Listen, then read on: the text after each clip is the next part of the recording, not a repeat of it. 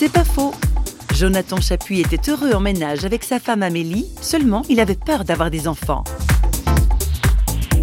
pendant longtemps, le concept d'avoir des enfants, c'était quelque chose qui était complètement étranger. Les premières fois où on a commencé à en parler avec Amélie, moi j'avais vraiment des angoisses. Vraiment, j'étais en sueur, c'était très fort et je comprenais pas pourquoi.